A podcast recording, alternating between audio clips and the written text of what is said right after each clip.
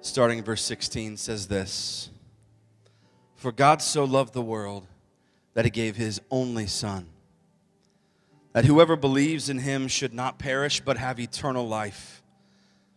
For God did not send his Son into the world to condemn the world, but in order that the world might be saved through him. I don't know if you heard me read that last part. Maybe I should just read that again. But in order that the world might be saved through him. See, if we were in a church that was excited this morning, we, we would kind of come unglued at that part because we would understand had it not been for the love of Jesus Christ coming to this earth, there would be no hope for us. Beyond any confusion, beyond oh, this is a lot better than an election, people. This is this is the love of God tangibly seen through the loving the loving mission of Jesus Christ. It says verse 18, whoever believes in him is not condemned. Man, that's good for some of us because some of us are whoever's. You know what I mean? Some of you never realized you were whoever till you got wrapped up in something. And then all of a sudden you realize just how important it is that Jesus came for whoever will believe in him. Not predicated on what you've done, what you do. I got to read this or I'm going to get started preaching. Whoever believes in him is not condemned, but whoever does not believe is condemned already because he has not believed in the name of the only Son of God. John 3 16 through 18. I'm going to ask if you would just to bow your heads and close your eyes for a moment. I I'm going to ask if you would just to center yourself on Christ. This week has been nuts. I'm pretty confident the upcoming week is going to be just as crazy. Right now. I don't know what's going on in your life. I don't know. But this has been a difficult season for a lot of us. Today, God wants to speak to you. God has a word for you from His Word, from His holy teachings, His holy scripture. Tune your ears right now to Him. Clear your mind right now. Your worries will still be there after church. Don't worry. Put them aside for a little bit. This is just about you and God right now. Take a moment.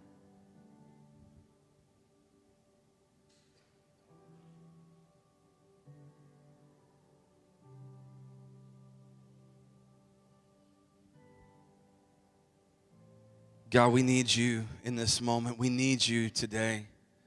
We need your presence. We need your spirit. We need your mercy, your grace. Lord, we need your truth more than anything the truth of your word spoken into our hearts. God, speak to us today through your word. Beyond me, beyond here and now, speak to us. We are listening. This is your house. We welcome you here. In Jesus' name. And we all said, Amen. Amen. Well, good morning, everybody. It's good to see you guys today. If I haven't gotten the chance to meet you, my name is Travis, and I have the, the honor of serving as the lead pastor here at Covenant. And, uh, you know, I, I always want to make sure and do this. We have so many friends and, and, and family members who are a part of Covenant who who still have not been able to come back to a physical service, and so they're joining us online. And we want to make sure that, that they feel just as connected as if they were they were here. So would you would you join me this morning in welcoming our online family this morning? They're watching right now. Could you just welcome them? Welcome, guys. Glad to have you. Glad to have you guys. And if you're a first time guest, we're so glad to have you as well. Uh, man, we love what God is doing in His house. And make sure and stop afterwards. Meet us over here at the first time guest area. Love to get to know you. Fill out a card, give you some good stuff. All right, so we're in week two of this new, new series, All Things Restored, and we're in John chapter 3. Now, I'm going to warn you a little bit. This is, this is a little bit of a stronger teaching, okay? And so we're kind of going to go there today. I'd love it if you would give me permission to kind of be a little strong in some areas. Can I have that permission? Yes? Okay. Because, like I was going to say, I was going to do it anyway. It's just better if you get on, on the train. All right. Um, and also, we're a church that worships in spirit and in truth. And so I'm going to encourage you to get out some notes, get out your phone. Maybe you brought a desktop computer. That'd be weird. But if you did, open up word processor and and let's take some notes this morning. The first thing I want you to write down is John chapter 3 and verse 16. We know this verse. If you've ever been to a, a football game or watched the Browns on TV, uh, you see the dude in the end zone. He's got up the, the sign that says John 3:16. Of course, a couple years ago, Tim Tebow popularized the verse even more. John 3:16. And, and so I thought maybe we could just read this out loud together as a church. We're going to put it up on the screen. And I'm going to ask if you would just read it nice and loud. I think it's important for us to hear one another reading the words of God, okay? So I'm going to start you off and then let's just read it together. Ready? For God so loved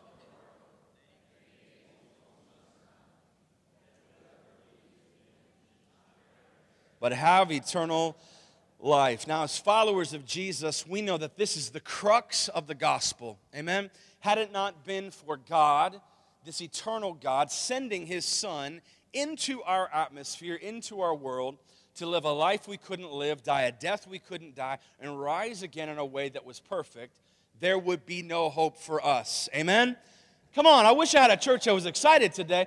There would be no hope for us. Amen? So, this is the crux of the gospel. God so loved the world. Now, for those of you, some of you, we don't get excited about this because you're like a long term shareholder in Christianity, right? You, you've been holding for a long time. I mean, been three years old, like singing, Jesus loves me. And I get it. There seems to be this thing that happens when we read scripture that we're very familiar with. It seems to lose its, its edge, maybe, at times. At times. Not that it's not living and breathing and, and active, a two-edged sword, as Hebrews 4.12 tells us, but, but, but it seems to kind of lose its effect on us every once in a while. Can we agree with that? Yeah? If you're, if you're familiar with it. Um, but, but I want to, and, and, maybe you're even tuning me out like, oh, John 3.16, this is a, this is a gimme, so I'm just going to kind of chill back here, right? I want to encourage you to not do that today. I'm going to encourage you to actually engage because I think there's something in this passage of Scripture that has some, some very strong implications. In fact, look at it one more time, John 3:16. For God so loved the world. Pause. For God so loved the world. How much is that so worth? Like, like what is the stored value of love within so? Because I use words like so all the time. How'd you like that movie? Oh man, I so loved it. How'd you like that pizza? Oh man, I so loved it. Right? Do you love your wife? Oh, I so love. You know what I mean? We say so. But what is the stored value in, in God's so? In other words, how much is so worth as it pertains to God and us? And here's the first thing I want you to write down. Number one, write this down. The stored value of God's love is shown in what He gave. The stored value in God's love in this so love, not just love, but so loved, is shown in what he gave. We referenced this verse last week, Romans chapter 5, verse 8 up on the screen. It says this God shows his love. Okay, pause. Whatever we're going to read next is going to demonstrate just how much he loves us. So if I say, I'm going to show my wife that I love her by bringing her a box of chocolates, you might be like, oh, you kind of love your wife. But if I say, I'm going to show my wife that I love her by, by building her a huge chicken coop, which, if you know my wife, that's a lot, right? You would be like, wow, you really love your wife. So, whatever you say after is going to quantitate how much love you actually have. Are you with me still? Okay, one, good, awesome. That's all I need. Just charge with me, man. We'll just do it, you and me. It says this, but God shows us his love for us in that while we were still sinners, Christ died for us. Now, this is a loaded verse because it doesn't say God showed his love for us because he sent Jesus to die for us. No, no, no, it doesn't say that. It says that even when we were still in a state of death, God sent Jesus to die for us. See, one of the most amazing things about the gospel, one of the most amazing and illogical and irrational things about the love of Jesus Christ is that he loves people who he knows will never love him back. Why? Because God so loves. Because the stored value within God's love is immensely perfect. God loves you perfectly. God loves you so much. See, some of you, you, you, I say this and you're like, no, God hates me. Stuff never goes right for me. She left me. He left me. This stuff is bad. I can't catch a break. God, God's mad at me. God hates me. Okay. Just keep listening. Jump over to Matthew chapter 22. I love this passage. I love this passage. Matthew chapter 22, verse 37. Somebody asked what the greatest command was to Jesus, and look how he responds. Jesus says this You shall love the Lord your God with all your heart, soul, and mind, other gospels say, and strength.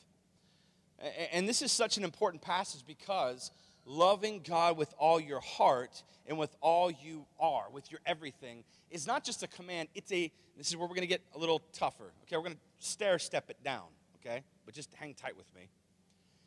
This is not just a command, this is a demand. This isn't just a command. Hey, love God with all your heart, with all your soul, with all your mind, with all your strength. This is a demand needed to follow Jesus. What's the greatest command? Love God with everything you are. That's a demand. in fact, go over to Matthew chapter 10. This just kind of reiterates this. Verse 37, Jesus speaking with the same people. And he lays down some pretty scorched earth theology. this is the time Jesus is going to share this. Then all the disciples are going to walk up to Jesus and be like, Jesus, what are you doing? We had a good thing going. People were coming, people were showing up to your rallies, and then you say this? Who's going to even stick around? Listen what Jesus says. He basically says this Whoever loves their mother or their father more than me is not worthy of me.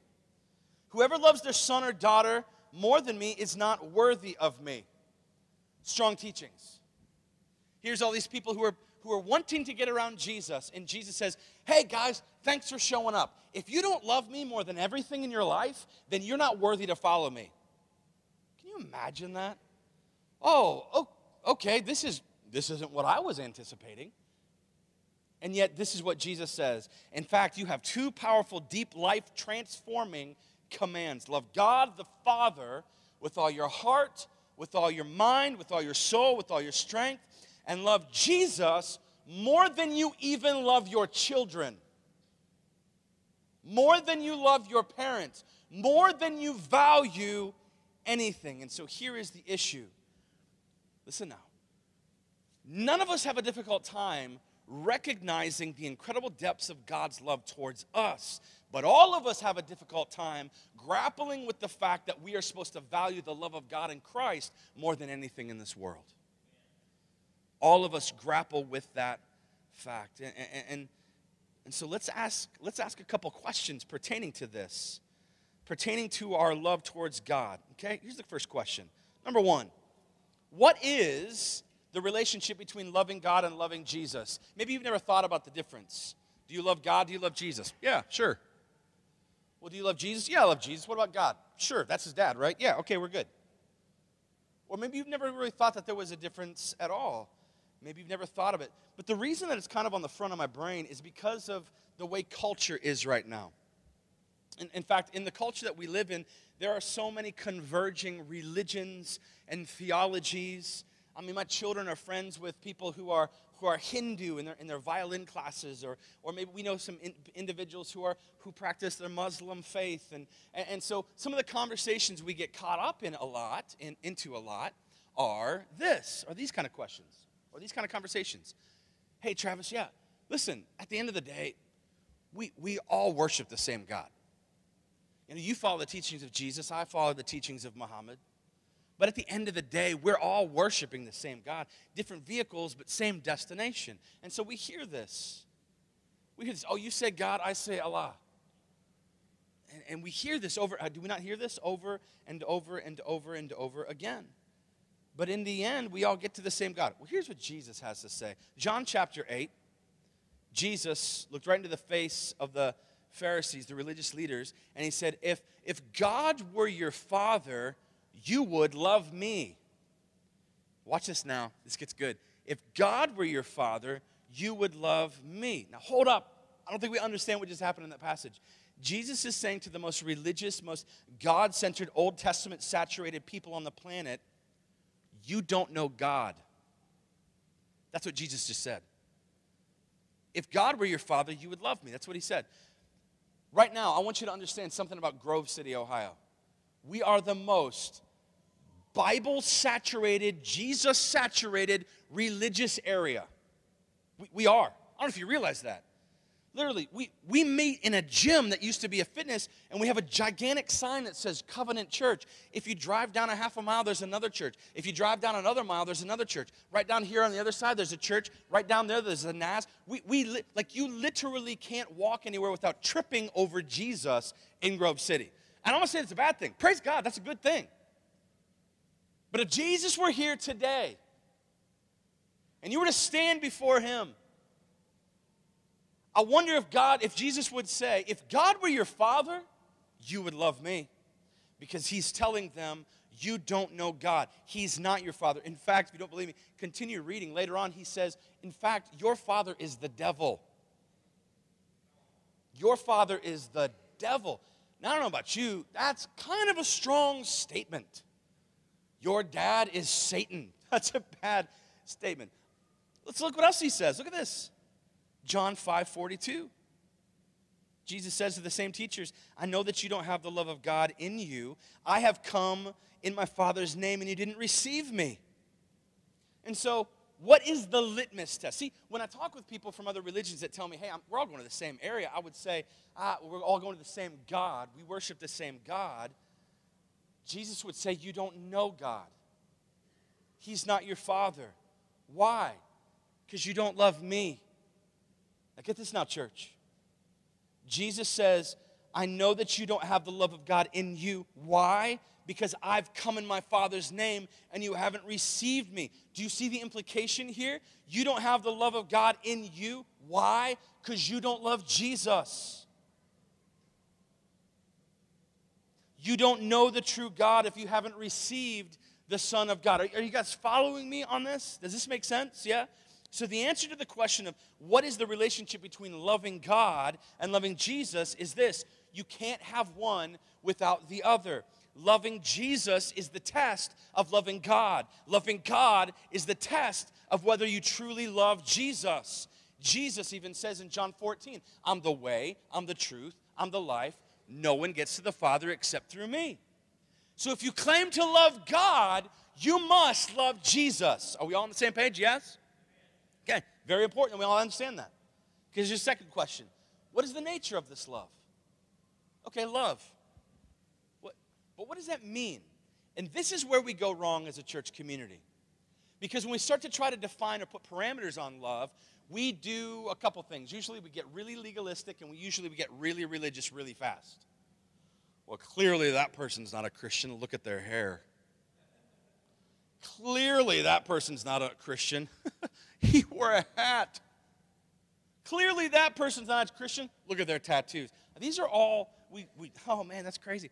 These are all things I heard growing up. These are all things still being said. Well, clearly they're not a Christian. Why? Well, just look at them. I'm sorry, what? So, what is the nature of this love? This is going to try to push us down a religious path, and we have to fight against it. it is, does it actually have to do with emotions and affections, or does it have to do with only obedience? Now, we need to be obedient to what God commands us to do, but, but here's a question shouldn't there be some authentic emotion along with it? Like, shouldn't there be affection for Jesus Christ? I'm asking you. Should we feel something? Sometimes in Christianity, we think like feelings are bad, all feelings are wrong, I must not feel anything. Like, what? Are you a human? I feel things, man. I told you last week, I'm the emotional one in my marriage. My wife is the intelligent one. You're like, yeah, I already knew that. I met you one time and I could have told you that, right? So I feel things very strongly. And I think for a long time I thought that was a bad thing as it pertained to my relationship with Jesus. But sometimes I gotta be honest with you. Sometimes when I'm singing with you all, I just wanna lift up my hands and shout. And, and, and I think a lot of times, some of us, we've grown up in an environment where, like, no, that's wrong. Do not clap, do not praise, do not close your eyes, do not cry, do not do. Those are th- bad things. Just give a hearty amen. And that'll do, brother. But I want you to know, I got to tell you, do you remember this story? I can't, I can't jump ahead. This is just so good. Do you remember that story in the book of Luke where Jesus is invited to a Pharisee's house? Like, what's the nature of this love? This story demonstrates. It. Jesus is invited to a Pharisee's house, a very upstanding Pharisee. And, and, and he walks in and he takes note. Jesus isn't really welcomed with a holy kiss, which that's weird in our culture. Don't greet me with a kiss at your house, by the way. But back in Jesus' day, that was, a, that was something that took place. Greeted with a holy kiss. And, and Jesus wasn't greeted that way. Nobody washed Jesus' feet as he walked in. Nobody really extended any uh, cordial, hey, welcome. He just walked in. And Jesus, it says, sat down at this table. They reclined at this table to eat. Um, and they began having a conversation, talking about very religious stuff. And then all of a sudden, you know the story? Remember what happened? All of a sudden, then, a woman from outside walks in to their meeting. And this woman was a prostitute. Now, this Pharisee is taken aback, but this woman has no qualms because she recognizes Jesus. Do you remember what she does? She walks right up to the feet of Jesus, which sounds weird to us, but at that time was not so strange. Would have been wearing sandals, would have been reclined on the floor eating food. And she begins to weep over the feet of Christ. She begins to cry. So much so that she then takes her hair and begins to wash and wipe off the tears from his feet. The man who is sitting there, here, you can just imagine here's this woman, here is Jesus, and here's the Pharisee. The Pharisee looks at Jesus and said, If you were a prophet, you would know who that is. And Jesus tells him a story. And then he follows up with this comment. He said, You know, I walked into this house and you didn't greet me with a holy kiss.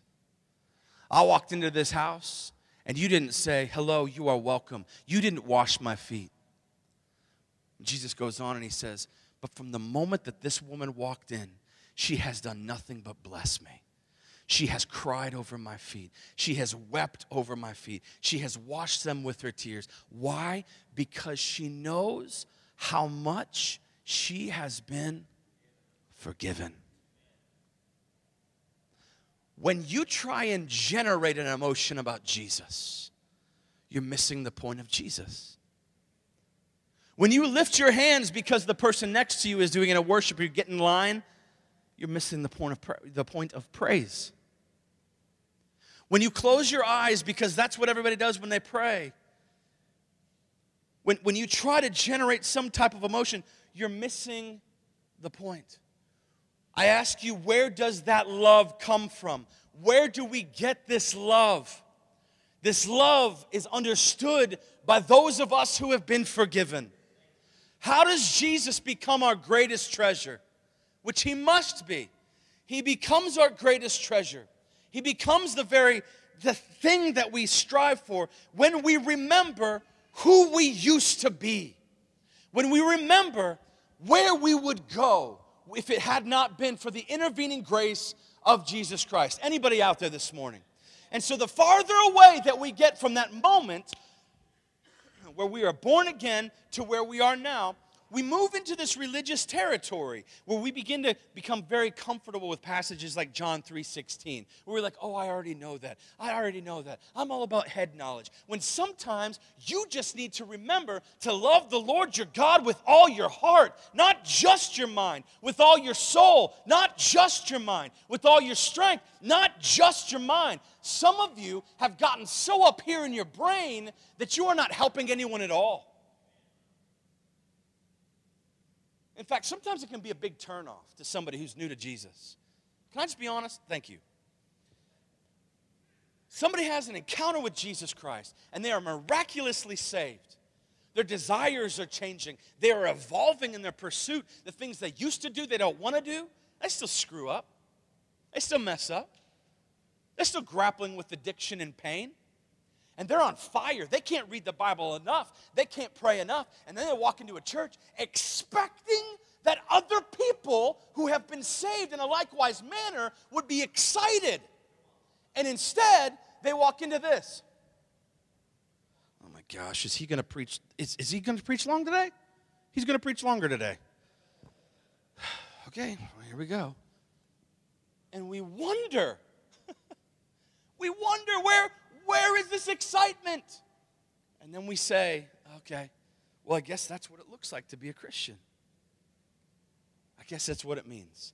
And we begin down this religious process. I want to encourage you today to remember the words of John, chapter 3, verse 16, because he tells us, For God so loved the world that he sent his only Son, and that whoever believes in him will not perish, but will have eternal life. Church, that is a verse that you should tattoo on your heart. That is a, that is a verse that should make you unglued. Had it not been for the love of Jesus Christ, had it not been for the grace and mercy of God, had it not been for Him reaching into the grave and choosing and calling and pulling you to life, you would have no hope. There would be no future, and life would be dark. And we should celebrate that to the roof. Come on now, church. We should celebrate that today.